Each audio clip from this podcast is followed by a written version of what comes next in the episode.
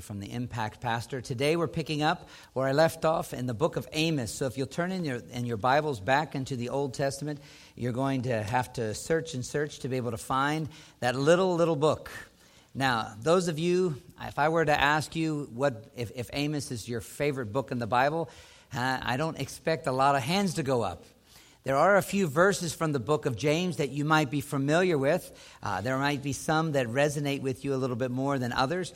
But when you look at the book of Amos, uh, just to give it a little bit of context, it is written a long time ago. Okay, it was written by a young man named Amos, hence the title. And Amos was a prophet. He was somebody that God called to speak the word of God. And the irony is that he was a shepherd boy. He was a farmer from an area that's just a little south of where David, King David, had grown up in this little town of Bethlehem. So he was from Tekoa, and God called him to be a preacher to some of the northern folks who were part of the covenant community. Those folks were not in good churches. Those folks were, well, they had created some of their own religious practices. And God was aware of them, and that's why God rose up a, a, voice. And so, as we look at this text today, if we're looking at Roman or Amos chapter three, it's the beginning of another sermon. So, in the book, in the different chapters that are there, this is a second sermon. So, listen to this reverently, as this is the public reading of God's inerrant, infallible, inspired word. Hear this word that the Lord has spoken against you, O people of Israel, against the whole family that I brought up out of the land of Egypt. You only have I known of all the families of the earth. Therefore, I will punish you for all your iniquities. Now, I better finish reading it. But this is God's word. Do two walk together unless they have agreed to meet? Does a lion roar in the forest when he has no prey?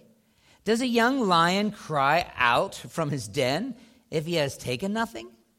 Does a bird fall in a snare on the earth when there is no trap for it?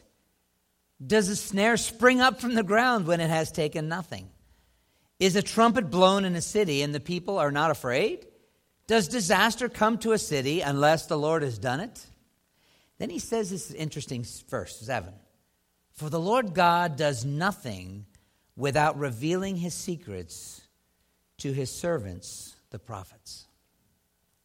The lion has roared, so who will not fear? The Lord has spoken, so who can but prophesy?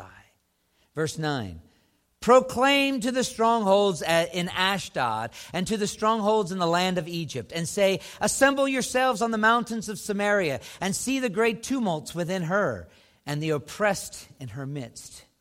They do not know how to do right, declares the Lord. Those who store up violence and robbery in their strongholds. Therefore, says the Lord God, an adversary shall surround the land and bring down your defenses from you, and your strongholds shall be plundered. Thus says the Lord, as the shepherd rescues from the mouth of the lion two legs or a piece of an ear, so that the people of Israel who dwell in Samaria be rescued with the corner of a couch or a part of a bed, hear and testify against the house of Jacob, declares the Lord, the God of hosts, that on the day I punish Israel for his transgressions, I will punish the altars of Bethel, and the horns of the altars shall be cut off and fall to the ground.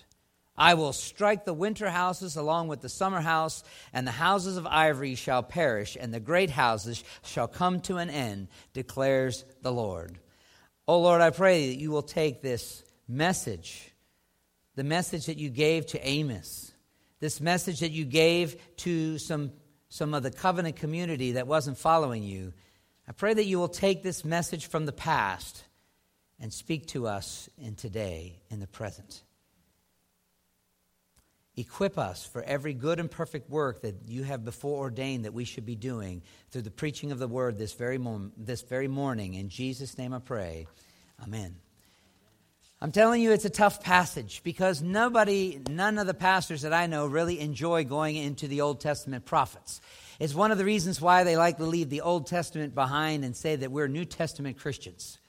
But I want you to know that it's the same God that wrote those words, that's the same God that wrote the New Testament words.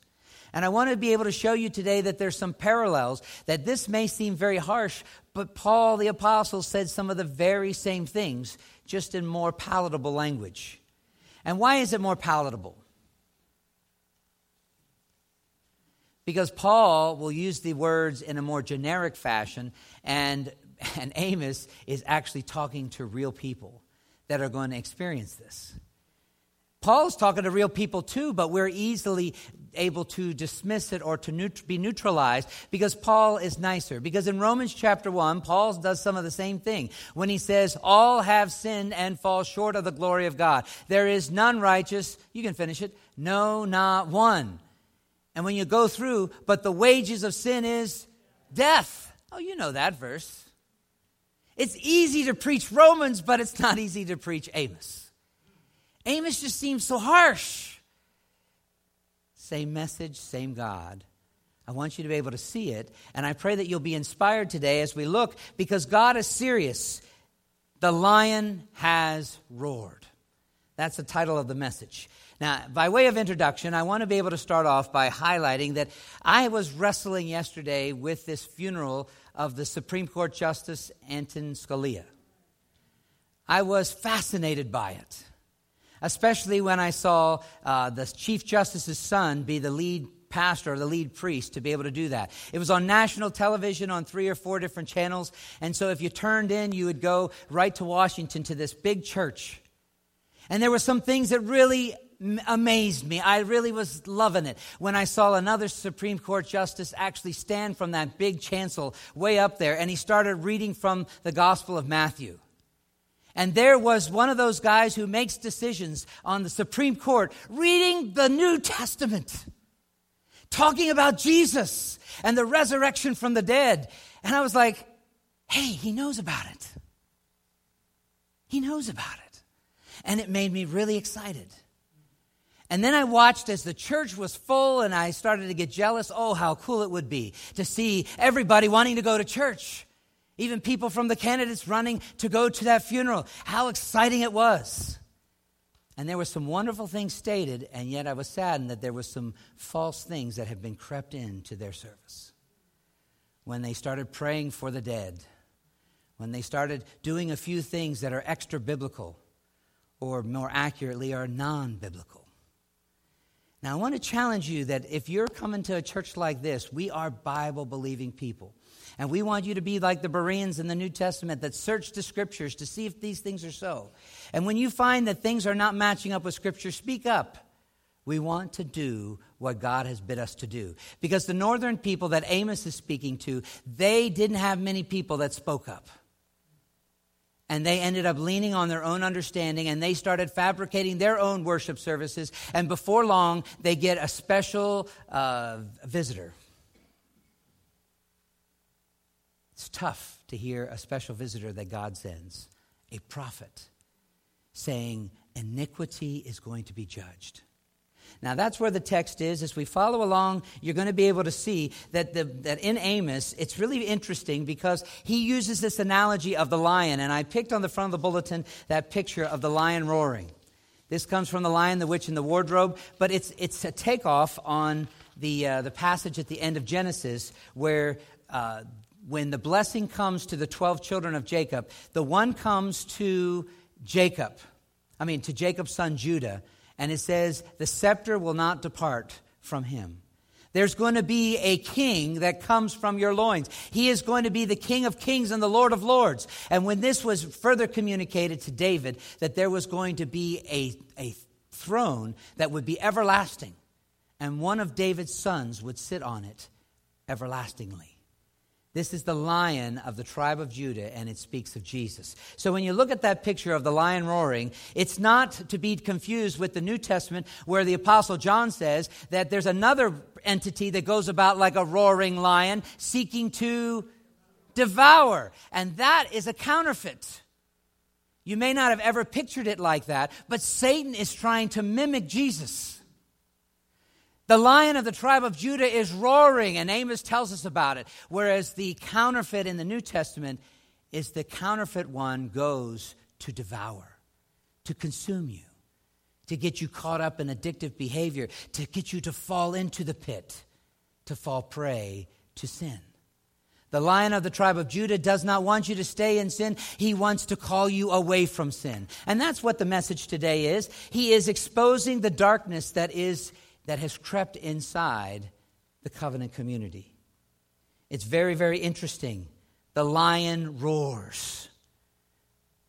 In uh, verse, uh, if you turn to chapter 1 uh, of, of Amos, you're going to see, Hear this word that the Lord has spoken unto you, O people of Israel um, excuse me, in Amos 1, verses 1 and 2, the words of Amos, who was among the shepherds of Tekoa, which he saw concerning Israel in the days of Uzziah the king of Judah, in the days of Jeroboam the son of Joash, king of Israel, two years before the earthquake. And he said, The Lord roars from Zion and utters his voice from Jerusalem. I just want you to emphasize, I want you to see that the big part of this sermon is that God cares enough to make a noise, to speak up to make a difference. He doesn't come in as a squeaking mouse. He comes in as a roaring lion because he is the one who is King of kings and Lord of lords. And as Psalm 2 says, he that sits in the heavens can laugh. The people have set themselves against the Lord and against his anointed, but the Lord is able to roar. He is able to put things in place. So the sermon today has it's uh, divided into three parts from this this uh, text from Amos. The first part of the sermon is about listening to the roaring of God. Listening. The second part that we'll pick up is the logic inherent within this roaring from God. The logic that you'll find in that argument. And the third thing you're going to find is the loudness of the roar of God. The loudness of the roaring of God. And you're going to say, oh, that makes sense. Let's walk through it as you see. The first part you're going to say that is that there is a call to listen. The very first word of this sermon, he says, Hear this word that the Lord has spoken. Hear it. This is an imperative. This is a command that all the audience that is in range should pay attention, should take heed. And one thing you're going to know is that when you think of the roaring of the lion, the noise is coming from the lion. It's generated from within the lion and it comes out to us. What you're going to hear throughout this whole sermon is God Himself is wanting us to hear Him. He is not keeping us with a famine of the revelation of God. Instead, He is communicating to us, and He's doing it with excitement, with zeal, with flavor, with power. The roar from God. If you look at verse, uh, verse 1, you're going to hear that the Lord has spoken. That's one of the phrases. But if you look a little further, you're going to find that you're going to, in verse 8, he restates that by saying, The lion has roared. And then in, in, the next part of that verse, the Lord God has spoken. And if you go down to verse 10, you'll find that the Lord declares things. And in verse 11, thus says the Lord God. And down in verse 13, declares the Lord God. And all the way down in verse 15, it ends with, declares the Lord. Now, why am I being so redundant? Do you get the point? God Himself through the prophet Amos is wanting everybody that's listening to know that God talks. He's not mute. He has something to say, and you need to listen. The wisest thing for anyone to do is to take the earplugs out and hear this word that the Lord has spoken. Listening is so powerful. There are a couple of aspects brought out in this particular passage about listening. There's the declarative and there is also the motivational. He is declaring that this is the way it should be because he's already said in, in about nine times that God is speaking, but he's speaking about iniquities. There ought to be a reason you take notice. What is he talking about? When all the candidates are on their stump speeches, you go there. I suppose now, if you've listened to one, you've listened to them all. Okay? But when the Lord speaks, you may not know what he's going to say. But in this particular passage, he says that the iniquities of people are going to be dealt with. And verse 2 You only have I known of all the families of the earth. Therefore, I will punish you for all your iniquities. This is what the Lord is saying.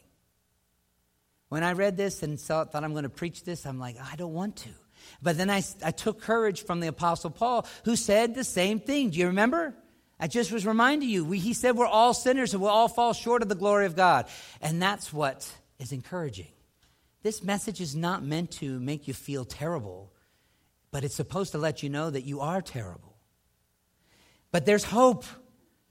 There is hope. He introduces this about the iniquities as being your iniquities. And he, he singles out the iniquities. It's not just everybody's. That was in the first sermon in chapter 1. Do you remember we had the map up here and we went all around the land of Israel, all the different communities that had sin? He already preached that in sermon number 1. This is sermon number 2, and it focuses a little different. It focuses on election. Now, if you have your Bibles, you can take a look and you can see how he says, Hear this, the word of the Lord, against you, O people of Israel, against the whole family of God that I brought up out of the land of Egypt. Now, in those couple extra phrases that I just finished with, he says, You're the people of Israel. He says you're the people that you're the family of God. And he also talks about deliverance from Egypt. I just want you to know that if you were receiving this message, you would have known Amos's audience should have known what those phrases are linked link to. They link all the way back to Genesis 12, where God chose Abraham, the patriarch. Of all the people that were in the world at that time, he says, Abraham, I want you to do this election. And then the story with the next level of patriarchs, because Abraham had sons. Okay? I'm not going to break into song that he had many sons. Many sons had Father Abraham. But if you look, you'll find that he had Ishmael and he had Isaac. And there was a selection that was made between the two of them. Do you remember? He, God said, I'm choosing the child of promise. And he made the child that was of the flesh, which was Hagar's son, Ishmael, was sent away. There was an election in that state. God said, Isaac is the one that will carry the seed. And then the next generation of the patriarchs, Isaac has his kids. They have a set of twins. They have Jacob and Esau. And from the two of them, even the Apostle Paul says there was an election. God loved the one and he didn't choose the other. He chose Jacob. He did not choose Esau. And the irony of Romans 9, when, he, when Paul's trying to explain it, is he chose the one that was the tricker. He chose the rotten one. God's election is really interesting. But it's exciting that God chooses people because if He didn't, we would all be lost. Because we're hopeless without God intervening, without Him taking the first step, without Him saving our soul, without Him regenerating us, without Him quickening us, without Him roaring to grab our attention. God is the initiator, and you see that. When he talks about uh, not only the families of the earth, which is the patriarchs, but he also talks about the era day, the days of Moses when that great man who was, was raised up brought the people out of the bondage of Egypt. Exodus chapter 20 and the Ten Commandments summarizes that so much, but it also incites for us a picture of Jesus. Because when he talks about the bondage that they're delivered from, you can just see the parallels. How that Moses was a type of Christ. Moses was one of his own, one of, the, uh, one of his own came to deliver them. And he came not in his own strength, but he came in the power of God. And you saw that in the Ten Commandments. When Jesus came, he was almost destroyed as a baby, just like Moses was. But Jesus came and he was despised and rejected, and people didn't want to listen to him either. He came and he did great signs as well. But Moses couldn't save his people. He did lead them out and go through the Red Sea, but Jesus was able to cover them with his red blood. You see, there was a difference. But all the people in the north are trying to hearken to these Bible stories that God has been powerful in the past and that He cares. It's very, very powerful to unfold this understanding. Now, the first point is that we are to listen to the roaring of God. He's dealing with sin. If you have sin in your life, I hope that you're paying attention. If you don't have sin, you don't need to be here today. Just get up and leave, and then we'll, we'll marvel especially if you're married to one of them that's sinless. We might be jealous. Second point is the logic inherent. And if you'll turn down to, to verse uh, 3, the text of the scripture there starts to unfold question after question after question. There's actually nine questions that are given to us. And I call this the logic that's inherent within the roaring of God. God is using, He's causing people to think and to recollect and to figure things out. So as I walk through these questions, you've heard the questions now. I'm going to walk them through. And what should happen is the same thing that happened to the original audience when they had this sermon. Do two walk together by accident? Yes or no? People just don't get together by accident. Whether you're already making this to be a marriage commitment or whether it's just walking down the street doing exercise together. When the Bible says, do two walk together unless they be agreed, it means that there had to be something that stimulated them to walk together. The second question that he asks is also another simple question Does the, does the lion roar in the forest if it has no prey? Now, think about that for a moment. You should be able to answer it. When does a lion roar? A lion does not roar to scare away its prey. The lion roars to scare the prey into the trap. Usually, if the lion sneaks up, if you've watched any of those uh, special, you know, uh, African movies where they have the lion coming around and sneaking, you know, they all crouch low until they get close enough, and they always try to pick off the, the zebra at, or at the wildebeest, or that's, that's at the end of the pack, right? The lion, if the lion stands up and roars, what does all the animals do? They'll flee. Everybody knew that this is, this is a, a, a, a in a sense, a pathway that Amos is asking them to walk down. Of course, a lion doesn't roar in the forest if he doesn't have his prey. The third question Does a young lion cry out from his den? Does he make noise if he doesn't have anything? And maybe we don't know enough about lions, but the idea here is that when the lion, when the young lion, it's kind of like that teenage lion, when he captures something, he boasts of it and he lets everybody know. So the obvious answer is, is that he doesn't cry out if he doesn't have something. The fourth question Does a bird fall from the sky if he's not trapped? I don't know about you, but I've seen some beautiful birds, especially out in British Columbia when we were up there, seeing some of these things swoop down. Wow. I don't know how they do it. But birds don't fall into traps by accident. And so the logic here is that, hey, this, this requires, I mean, birds fly free. And then he asks a follow up question, and he says, does a, uh, does a snare spring up from the ground if nothing's in it? Does the trap go off if nobody, nobody touches it? What's the answer? No, it just sits there. It, it, uh, it takes some stimulus. So everybody that's listening to Amos is agreeing with him on all these points. They're all logical. And then he asks a little tougher one because now it's getting in to deal with people. If a trumpet is blown in a city, what happens to the people? Now, he doesn't ask what happens. He simply says, uh, Do the people become afraid? When the alarm goes off and it sounds like a fire alarm, what do you do? Do you sit still and do nothing? All of us know that when these alarms go off, which is what he's talking about, when somebody triggers the alarm, when the trumpet blows, people get nervous, they get concerned. Especially, I guess, if you're in the World Trade Center. Now, you think about it. Then he asks another follow up question. He says, Does disaster come to a city unless the Lord has done it? Now you have to think. What all of this logic about the roaring of God is he is trying to tell us that he's roaring a warning. He is telling us that a disaster is around the corner. Many of us know what this is like because of the weather forecasters. They tell us that we have storms coming. They're even able to tell us that we have a storm coming a week in advance. Don't you remember that? I was surprised we didn't cancel school at that warning a week ahead. You know, the fear that it's going to be so bad. But when, the, when there is trials coming, there's some warning, and God is roaring that warning to the people up north because it's really going to be bad. And then verse 7 is the point. The warning has been made. For the Lord God does nothing without revealing it to his prophet. And he says, He's revealed it to me. I'm roaring it for him. And that's why the last two questions, since the lion of God has roared, people should be afraid. And he says, Since God has spoken, the only thing I can do is prophesy. I need to tell you, thus says the Lord. It's serious business. And that's what I want to do today is to tell you this serious business. This warning is a gift from God. Don't go on in your life thinking everything is going to be the same old, same old.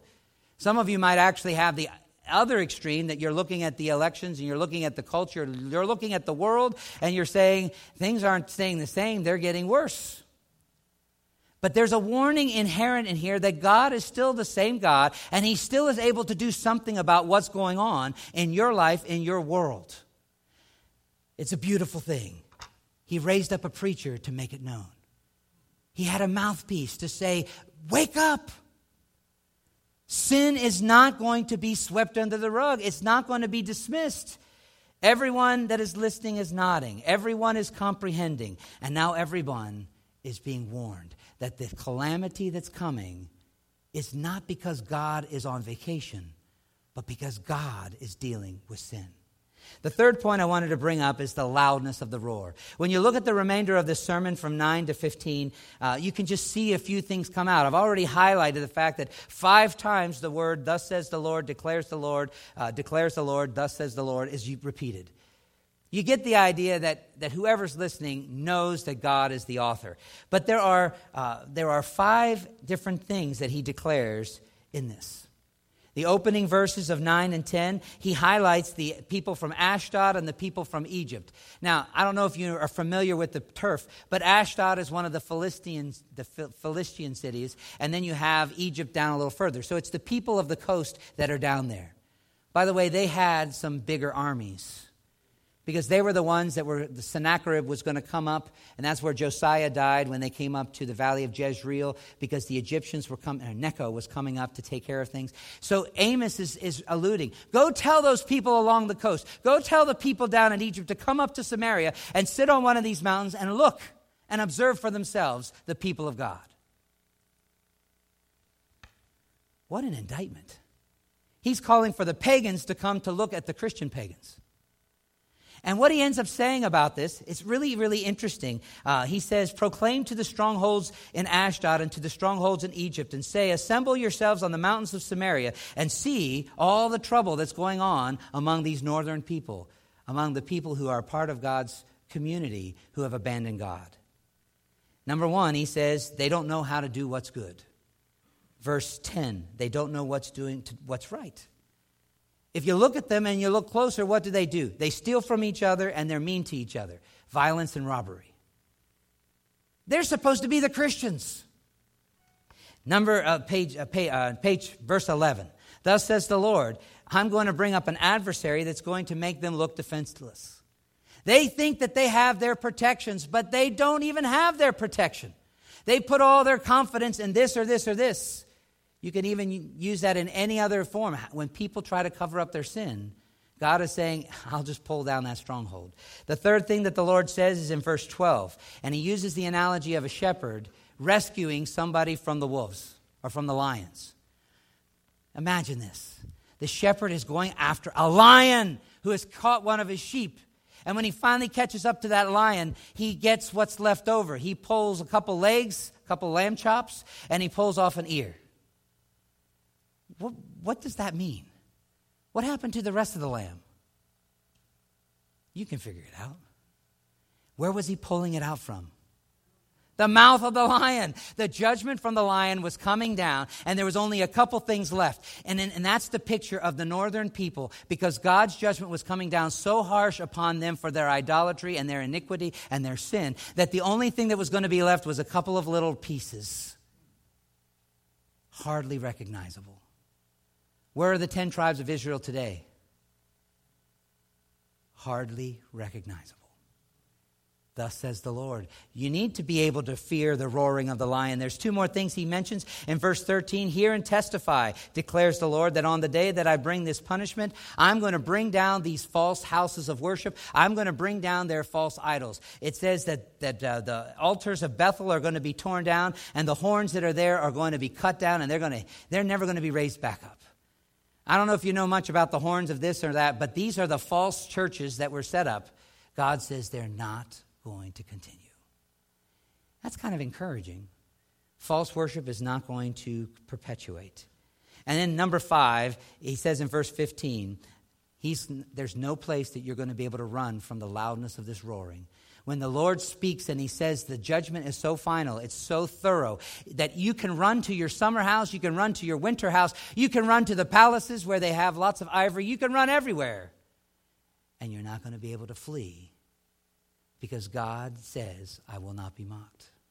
If you sow to the flesh, you reap corruption. I just want to finish with some encouragement.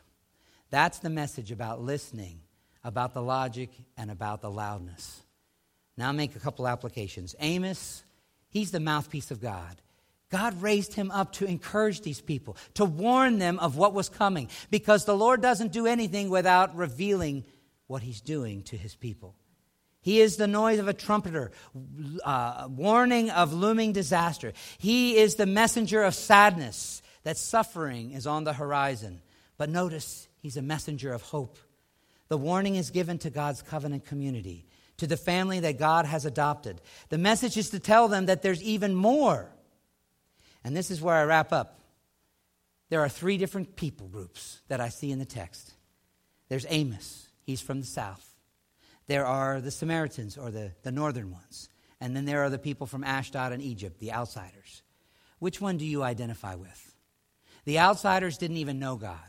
In fact, he says, summon them over to come and watch. The northerners were the people that knew about God but had abandoned God. They're the ones that started to lean on their own understanding and created their own forms of worship and said, We want to do it the way we want to do it, and we want to have fun when we go to our places. And so they created some cool devices and stuff. They even included sex in some of their stuff. It's, God wasn't pleased. And then you have Amos, all alone. Amos is standing up saying, Judgment's coming. But Amos knows that even his lower, the people are going to go through 70 years of exile. But I wanted you to understand God has to punish sin. Exodus 34 7. He can by no means clear the guilty. But if you're a part of the people of God from that southern part with the Judah people, yes, there's going to be 70 years of exile, but you're going to be brought back. You're not going to be just brought back as a lamb chop and an ear. He's going to bring back the Lamb of God who will take away the sins of the world. Jesus. This message is a message to bring fear of God into them. And it's a message that should bring the fear of God to us. I told you I was over in British Columbia and I got to meet a lot of people. You know, one thing that almost everybody I talked to was lacking was a fear of God. Almost everybody I met told me that they weren't sinners told me they were good. Almost everybody that I met didn't need a Savior. The one gal I talked to didn't even need heaven.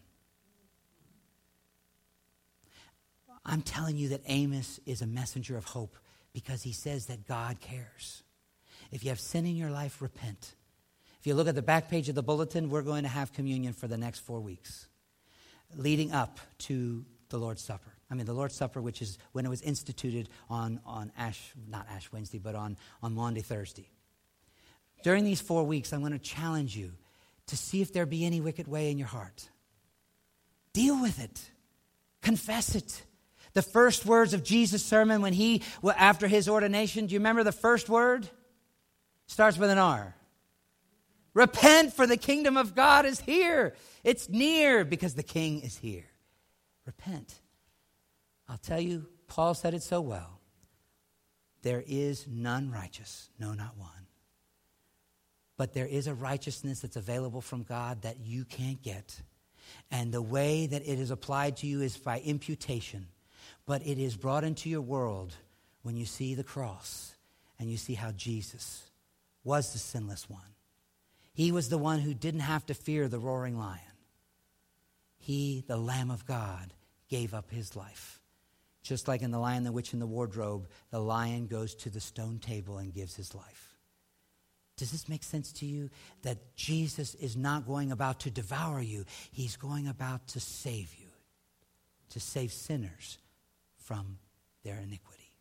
Oh Lord, I pray today that you would help us not to feel good about our sin, but to see the sobriety. May the roaring of our God cause